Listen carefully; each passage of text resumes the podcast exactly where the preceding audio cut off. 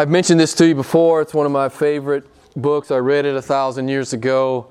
The Screwtape Letters by C.S. Lewis. It's a wonderful satire. I recommend it to you.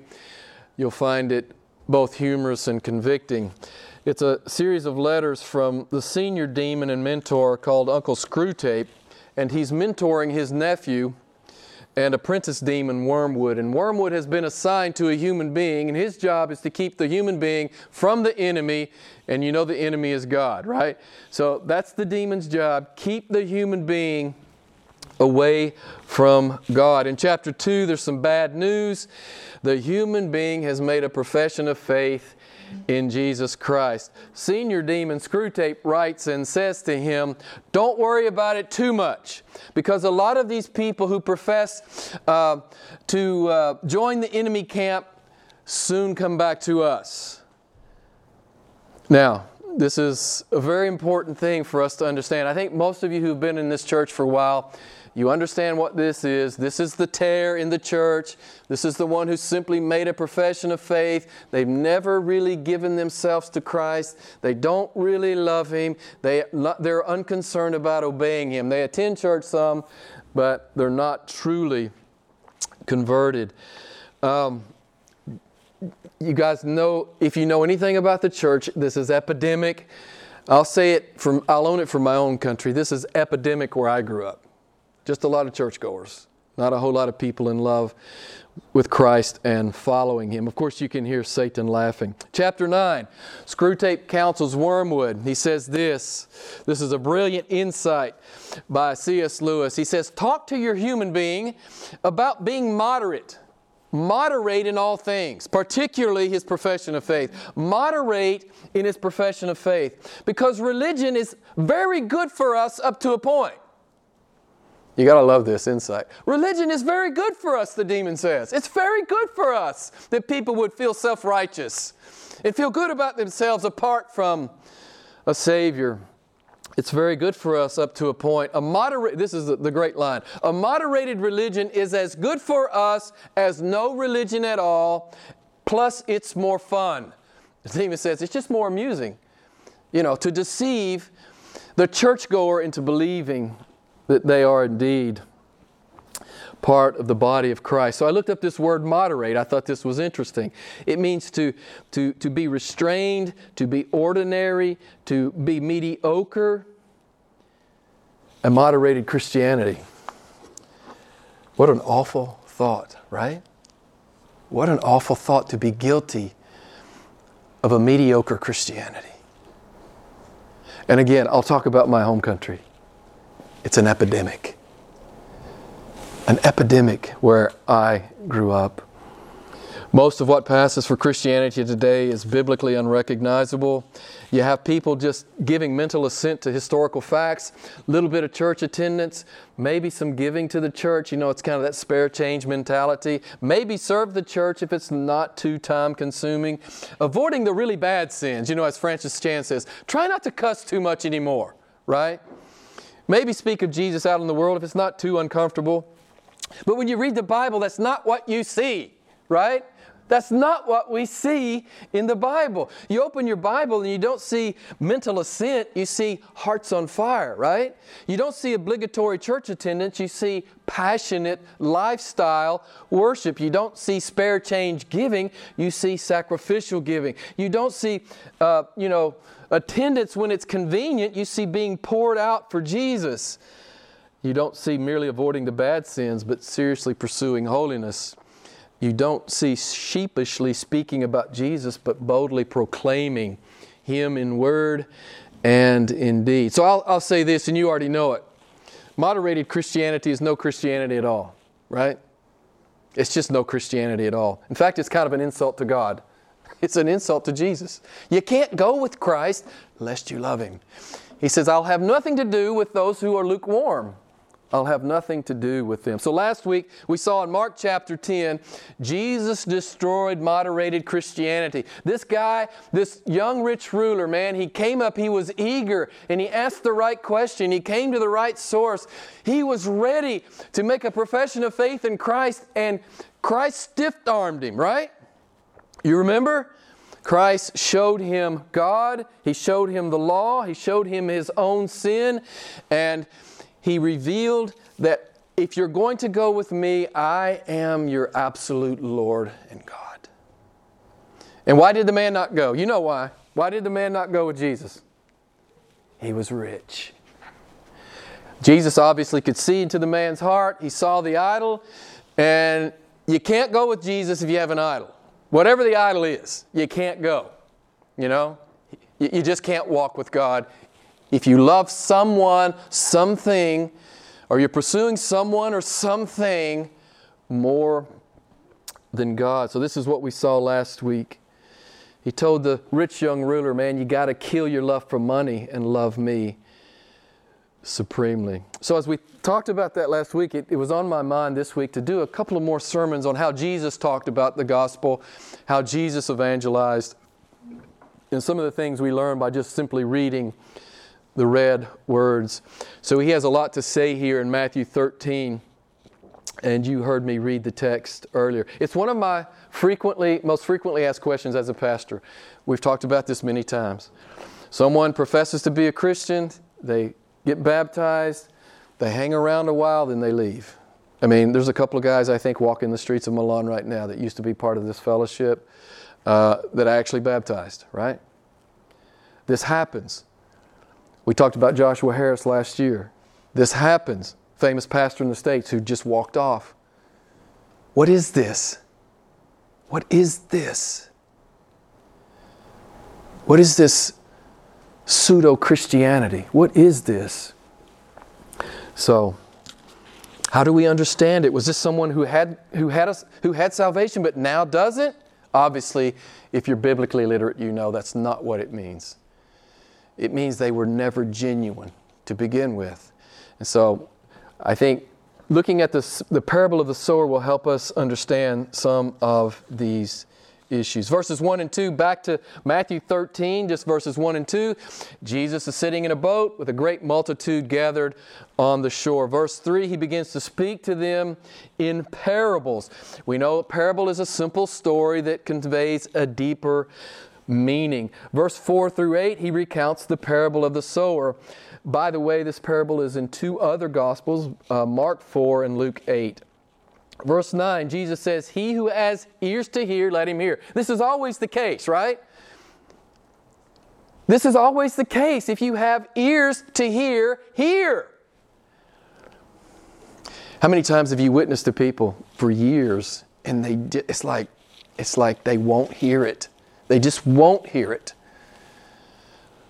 Yeah, it's Got to just got to stay at it, right? Got to be persistent. Verse 10, the disciples asked Jesus, Why are you teaching in parables? Verse 11, To you it has been granted to know the mysteries of the kingdom of heaven, but to them it has not been granted. Now, this may be a shock to some of you if you don't know your Bibles well.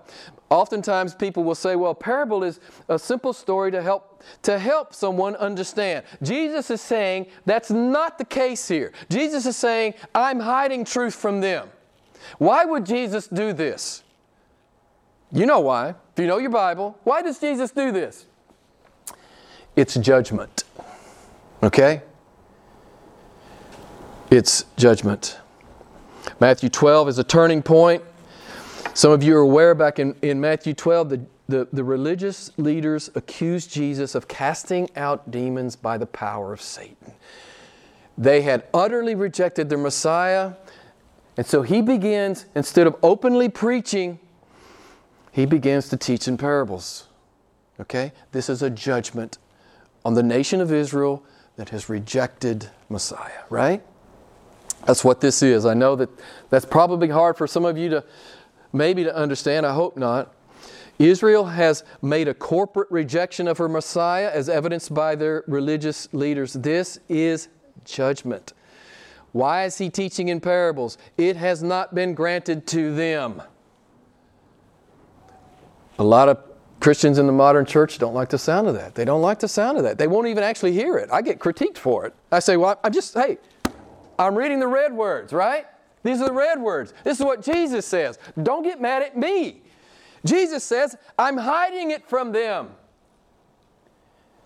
It's judgment. You know, this is a, A warning for us, right? A warning for us. You know, people that grow up in the church, they've heard it all their lives, and yet they've never responded. They've never genuinely, some have never genuinely responded. This is dangerous. This is a dangerous game to play with God. God simply gives men over to their own desires. If you want sin more than you want God, if you want the world more than you want God, if you want sex more than you want God, if you want pornography more than you want God, if you want anything more than you want God, right? At some point, He'll simply give you over to it. You know the story, right? What did He do to Pharaoh? He hardened his heart. This was a judgment on Pharaoh. This is God's prerogative. You know, just because you're still walking around, uh, breathing and enjoying life, doesn't mean you're still able to repent and believe. You know, there's this uh, superficial kind of presumption on God. I can come to Him anytime I want. I'll play my games over here, but I'll come to God whenever I want because, you know, He'll receive me. Listen, listen, you got to take the lesson from Pharaoh and you got to take a lesson from, from, from our text here. You don't get to play games with the God of the universe. You don't get to come at your convenience. What does the Hebrews say? I think I wrote it down. What is the, I want to give you the text. Today, if you hear his voice, what? Do not harden your heart. You may never get another chance. You may be in church the rest of your life and never get another chance because you no longer have the ears to hear. This is serious business, beloved. This is serious business. You know Romans 1, God gave them over to their lust. He gave them over to their degrading passions. He gave them over to their depraved minds. At some point in God's judicial prerogative, He gives men over to what they want. Has He done them any wrong? It's what they want. They don't want God. The first century Jews did not want Messiah. They did not want this Messiah. They wanted a, a great king that would deliver them. They didn't want this one, the one true one. They didn't want him. And of course, we know they'll end up crucifying him. So God gives men over to their own desires. Let me just read real quick to you and we'll move on. John 12, uh, verses 37 to 40, talks about this fact. But though Jesus had performed many signs among them, yet they were not believing in him. This was to fulfill the word of Isaiah the prophet. For this reason they could not believe, for God has blinded their eyes. Listen, all, all I'm trying to get you to understand here, we need to have a little humility and we need to tremble before this God. And when you have someone in your life who's presuming on God, that, that I can come to Him at any moment whenever I choose, again, a dangerous game to play. Presumption will always be met with indign, um, indignation. Do not presume on God. Do not presume on Him. I'm going to say it again. Today, if you hear His voice, do not harden your heart but repent and believe. So, you heard me read it, verse 16 and 17. Jesus says, But blessed are your eyes. And I just want to remind you that your eyes are blessed, right? You know the truth. Your eyes are blessed. You're like the, you're like the 12 guys that are standing here. He says, Man, you see and you hear what prophets had desired to see and hear, but they didn't see it, they didn't hear it. You have. We live on this side of the cross. It's done deal. We've seen how much He loves us, right? We've seen it. How can it not radically alter the way we think and live? If it hasn't radically altered the way we think and live, we haven't really believed it. Right? Blessed are our eyes. We, we, we see it in the Word and we hear it. Look how much God loves us. Look what He's done for us. How can we still love our sins so much? Hey, listen, I'm not talking perfection. I told you last week I don't teach perfection. None of us are ever going to arrive at perfection. But what I'm calling you to is premier principal um, affection, right? Jesus is your primary, principal, premier affection. So, yeah, no moderated Christianity at ICM. If you're one of those moderated guys, yeah, well, I don't think he'd still be here. But we don't do that here. So, Mark 4:10 tells us that Jesus was asked, uh, his disciples asked him to explain. So what I'm going to do, we're going to go through it really quick. Um, I'm going to read, I'm going to read his parable, and then I'll, I'll drop down and read his explanation for each soil. Okay. First, you know what the seed is, right? The seed is the Word of God. It's just the Word of God. It's what I do. This is my job. I throw out seed to you, and it either takes root or not. This is my job. It's actually your job out in the world, right? Just throw the seed. You just broadcast the seed. You don't have to convert anybody. You can't convert anybody. I can't convert anybody. It's not my job to convert you. It's the Holy Spirit's job to convert you, right? And it's your job to respond. So I just sow seed. And this, listen, this should give you like, you know, license out there, out in the world. You don't have to, there's no pressure here. You just sow seed. No pressure. Just sow seed. You don't have to convert anybody. Just give them the truth, right? This is what Jesus is saying. This is the picture that he's he's drawing for us here, right? One sows, one plants, one waters, but God does the miracle, right? As Paul says in 1 Corinthians. Secondly, the soils, of course, are the human hearts, right? These are the human beings that receive the soil and how they respond to the soil. So, what I'm going to do again, I'm going to read the part where he gives the parable, then I'll drop down to the applicable verse and give you his explanation. So, verses 3 and 4 Behold, the sower went out to sow, and he, as he sowed, some seed fell beside the road, and the birds came and ate them up. Verse 19 is the explanation. Let's look at it. Verse 18 says, Hear the parable of the sower. Verse 19 When anyone hears the word of the kingdom and does not understand it, the evil one comes and snatches away what has been sown in his heart. This is the one on whom seed was sown beside the road. I'm going to make this. Uh, this comment on each one of these th- first three soils. There's no fruit here. Okay? No fruit. You'll understand why as we get to the end of the parable. There's no fruit in this hard soil. It's a heart that is clueless about spiritual reality. It's interesting, over in the Luke account, Jesus says this seed becomes trampled underfoot, right?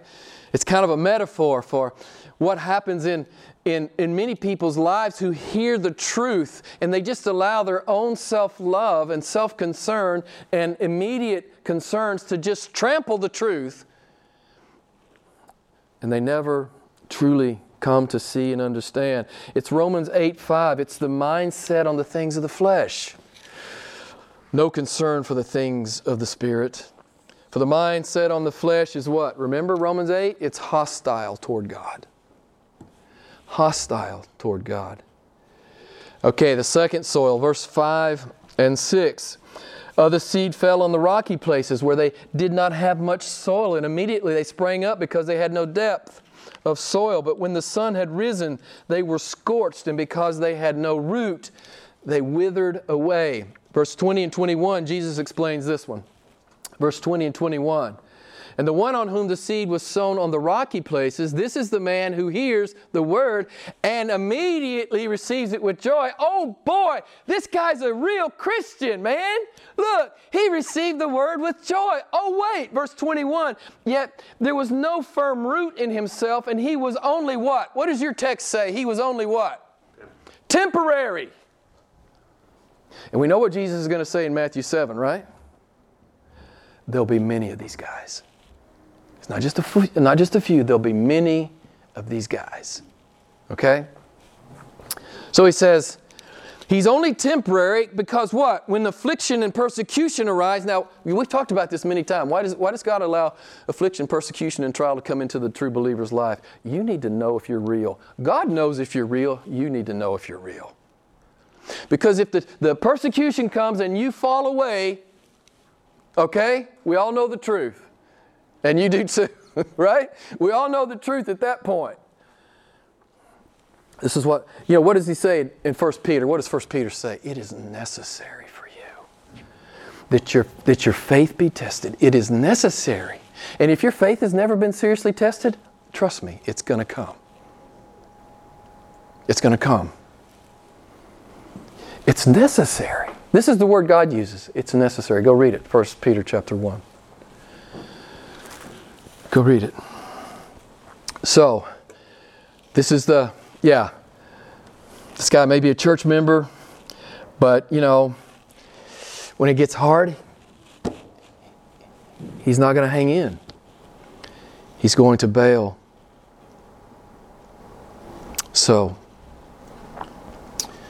again, epidemic in my home country. I don't know about yours. It reveals that affliction and persecution will often reveal that a profession of faith was not genuine. But we know what's true for the lover of Jesus. 2 Corinthians 4:17. These momentary light afflictions, of course Paul's afflictions were not light by anyone's definition. But he says these momentary light afflictions are producing for us an eternal weight of glory far beyond all comparison. We look not at the things which are seen, but at the things which are not seen. So, the merely religious man or woman is, is, still really looking at the things that are seen. They're not truly looking at the things that are not seen. So, the third soil, okay?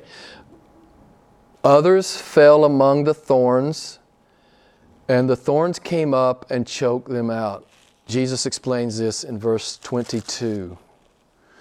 And the one on whom seed was sown among the thorns, this is the man who hears the word, and the worry of the world and the deceitfulness of riches choke the word, and it becomes unfruitful. Again, no fruit. The second soil, there was no fruit. Third soil, no fruit. So, what are these weeds? Worry. Don't you hate it? I'm just making a confession. Man, I've been a Christian a long time, right? I've been to seminary. I have a degree. I'm a preacher. And worry will still well up in me at times. And I have to consciously, I have to consciously fight it. And I've told you before how I fight it. I fight it with the Word and I fight it by looking at God. But why should we worry when we could do what? Worship, right? Listen, I want you to think about, I never want you to forget worry, worship. Two W's. Worry, worship. Next time worry comes to you, you decide, I'm going to worship. This may be some of the best worship you ever give to God. When worry attacks you, anxiety attacks you, you refuse to indulge it, and you worship. The second weed is what? What we talked about last week, right? Money, the deceitfulness of riches. I need security. I need comfort. I need materialism. I need ease. I need a bigger house. I need a better car. I need a nicer computer. Oh, the church will be fine. The, the, the, the work of missions will be fine. I'm going to indulge myself. Right? The deceitfulness, you know, there's, I, I, don't know the numbers right now, but I think someone says, some theologian, I think this is right, 15% of everything Jesus said had to do with money and wealth and possessions. Why? Because you know why, because it gets into your heart. And instead of trusting God, we trust the money. Instead of treasuring God, we, trust, we treasure the money. It's a huge problem. It's a huge problem the last soil, verse 8. Others fell on the ground. The good soil yielded a crop, some a hundredfold, some 60, some 30. Verse 23, Jesus explains.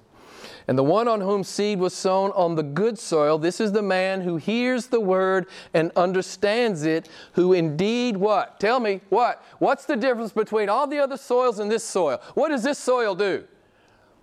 It bears fruit, right? So you can always tell it's the James thing. You can always tell the true believer. There will be works. They will, they will be there. We're not earning our salvation by works.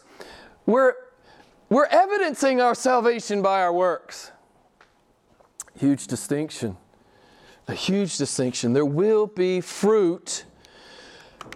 Some, some bear what? A hundredfold, which is 10,000%. Some 60, some 30. So there's the parable of the soils. What is spiritual fruit? You know, I get this question sometimes. What is it? The simple definition is this it's anything that looks like Jesus in your life. That's a simple definition. Anything that looks or smells or sounds or tastes like Jesus in your life. Um, I'll give you a little bit more information on that. It's a deep and abiding love for Jesus and a hatred for your sin. It's a love for God's Word uh, with a spirit of humility and repentance, received in a spirit of humility and repentance. It's a hunger for righteousness. It's a presence of the fruit of the Spirit in your life love, joy, peace, patience, kindness, goodness, faithfulness, gentleness, and self control. It's heartfelt worship of Jesus. It's obedience to Jesus. It's living by faith in Jesus. It's using your gifts to love and serve the body. It's honoring Him in your finances. It's living the gospel bef- uh, before and communicating the gospel to the lost. It's all of these things. But, you know, it's, it's like Paul says, you know, it's like, uh, it's the aroma of Christ on us. it's the aroma of Christ on us. The world can smell God on me. They hate God, but they can smell God on me. Right? This is in part what's being said. I'm going to read you quickly. Um, I want you to turn, if you would, turn with me to John. And uh, I'm going to read you this wonderful text here about the vine and the branches, and then we'll be done. The vine and the branches. Just to drive home the point. If you're in Christ, He means for you to be fruitful. So, John 15, verse 1. I am the true vine, Jesus says, and my Father is the vine dresser. Every branch in me that does not bear fruit, he takes it away. And every branch that bears fruit, what? What does he do? He prunes it. That's the hard stuff. Why does he prune it?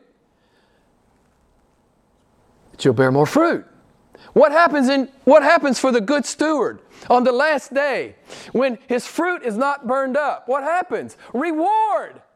Listen, when the trial comes, God's just setting you up for greater reward. You know, we got to start thinking about stuff biblically, right? Instead of wringing our hands and feeling sorry for ourselves, listen, if the trials come, okay, God's doing something here, right? He's working for my good. How do I need to respond as a biblically literate Christian? How do I need to respond? We continue. He prunes it that it may what? Bear more fruit. Verse 3 You are already clean because of the word which I have spoken to you. Abide in me. We stay in the vine. Abide in me and I in you, as the branch cannot bear fruit of itself unless it abides in the vine, so neither can you unless you abide in me. You got to stay in Christ. You got to be in the church. You got to be in the Word, right? You got to be you got to be cooperating with God in your own sanctification. You got to be putting down sin, man. You got to be mortifying sin in your life. This is all the things that this means. Verse 5 I am the vine, you are the branches. He who abides in me and I in him, he bears much fruit. For apart from me, you can't do anything. Verse 6 If anyone does not abide in me, he is thrown away as a branch and he dries up. They gather them and cast them into the fire, and they are burned. This is right after Judas has left. Judas was the, Judas was the false branch, right? Judas, Judas is broken off and cast away. This is what's being, being said here, right? Everybody thought Judas was real, but he wasn't real. So he's cast off. Where did I leave off? Verse 7 If you abide in me and my words abide in you, ask whatever you wish, and it shall be done for you.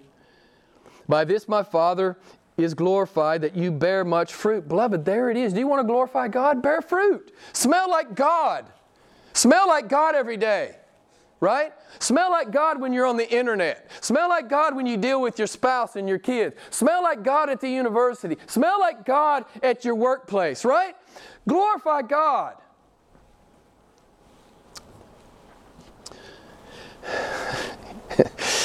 You're going to be dead soon. Don't you love it? Shubomi likes it. Listen, the Bible says you're going to be dead real soon. So, what's your plan? What's your plan?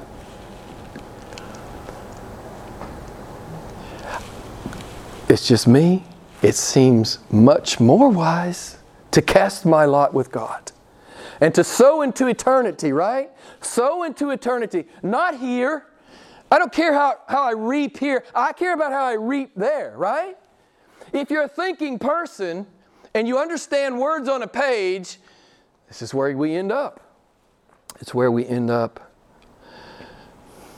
Verse 10 If you keep my commandments, you will abide in my love, just as I have kept my Father's commandments and abide in his love. Verse 11 These things I have spoken to you, and my, that my joy may be in you, and that your joy may be full. I have people tell me a lot. They say, Jim, I've lost my joy. I said, Go obey God. You've lost your joy? Go obey God. You've, there's some place where you're not obeying God. Just go obey Him. John 14, 21, and he discloses himself to us. So, this, this is a beautiful text about real discipleship. God has called us to live our Christianity uh, like we really believe. We talked about it a lot last week. Like we really believe He's God, Hebrews 11, 6, and we really believe what, Chinelo? He's a rewarder. I knew you knew that one. He's a rewarder.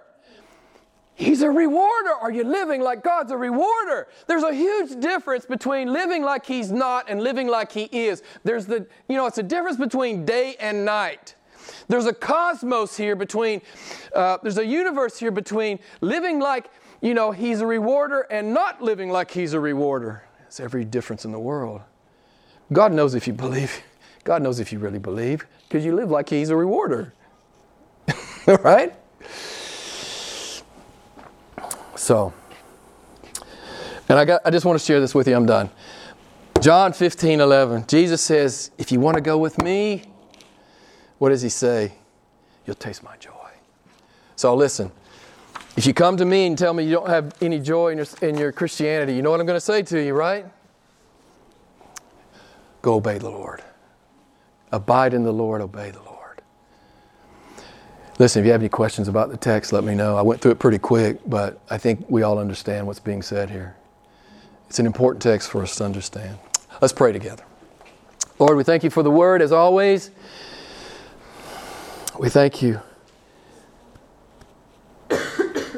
thank you, Father. Blessed are your eyes that see and your ears that hear.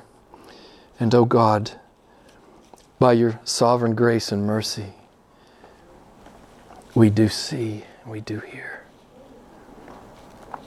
Lord, I pray that each one of us would take stock and inventory, even as we go home. Am I abiding? Am I glorifying? Life is short. Do I have your perspective on this life? Do I have a heavenly perspective? Am I sowing into eternity or am I still sowing into this earth that's passing away? So, Lord, we ask that you help us understand. And Lord, we pray, I pray for everyone in here. I pray that we would be fruitful. I pray that we would be uh, good stewards. I pray that there would be a great reward as we stand before you our works of gold and silver and precious stone, not wood, hay, and stubble. So we lift all this to you, Lord. We give thanks and praise to the name of Jesus. It's in His name that we pray. Amen. Let's stand together and I will close in a benediction. The Lord bless you and keep you. The Lord make His face shine on you and be gracious to you. The Lord lift up His countenance on you and give you peace. Um, yeah, be sure to say goodbye to Dumaybe. She's leaving Saturday, right? She says she's coming back, but you know what, huh? She's coming back. I know I hear this sometimes, and then I never see him again, and I, something changes. So, just in case, you know, be sure to say goodbye to her. Hey, we love you guys. Have a great week. Hope to see you next time.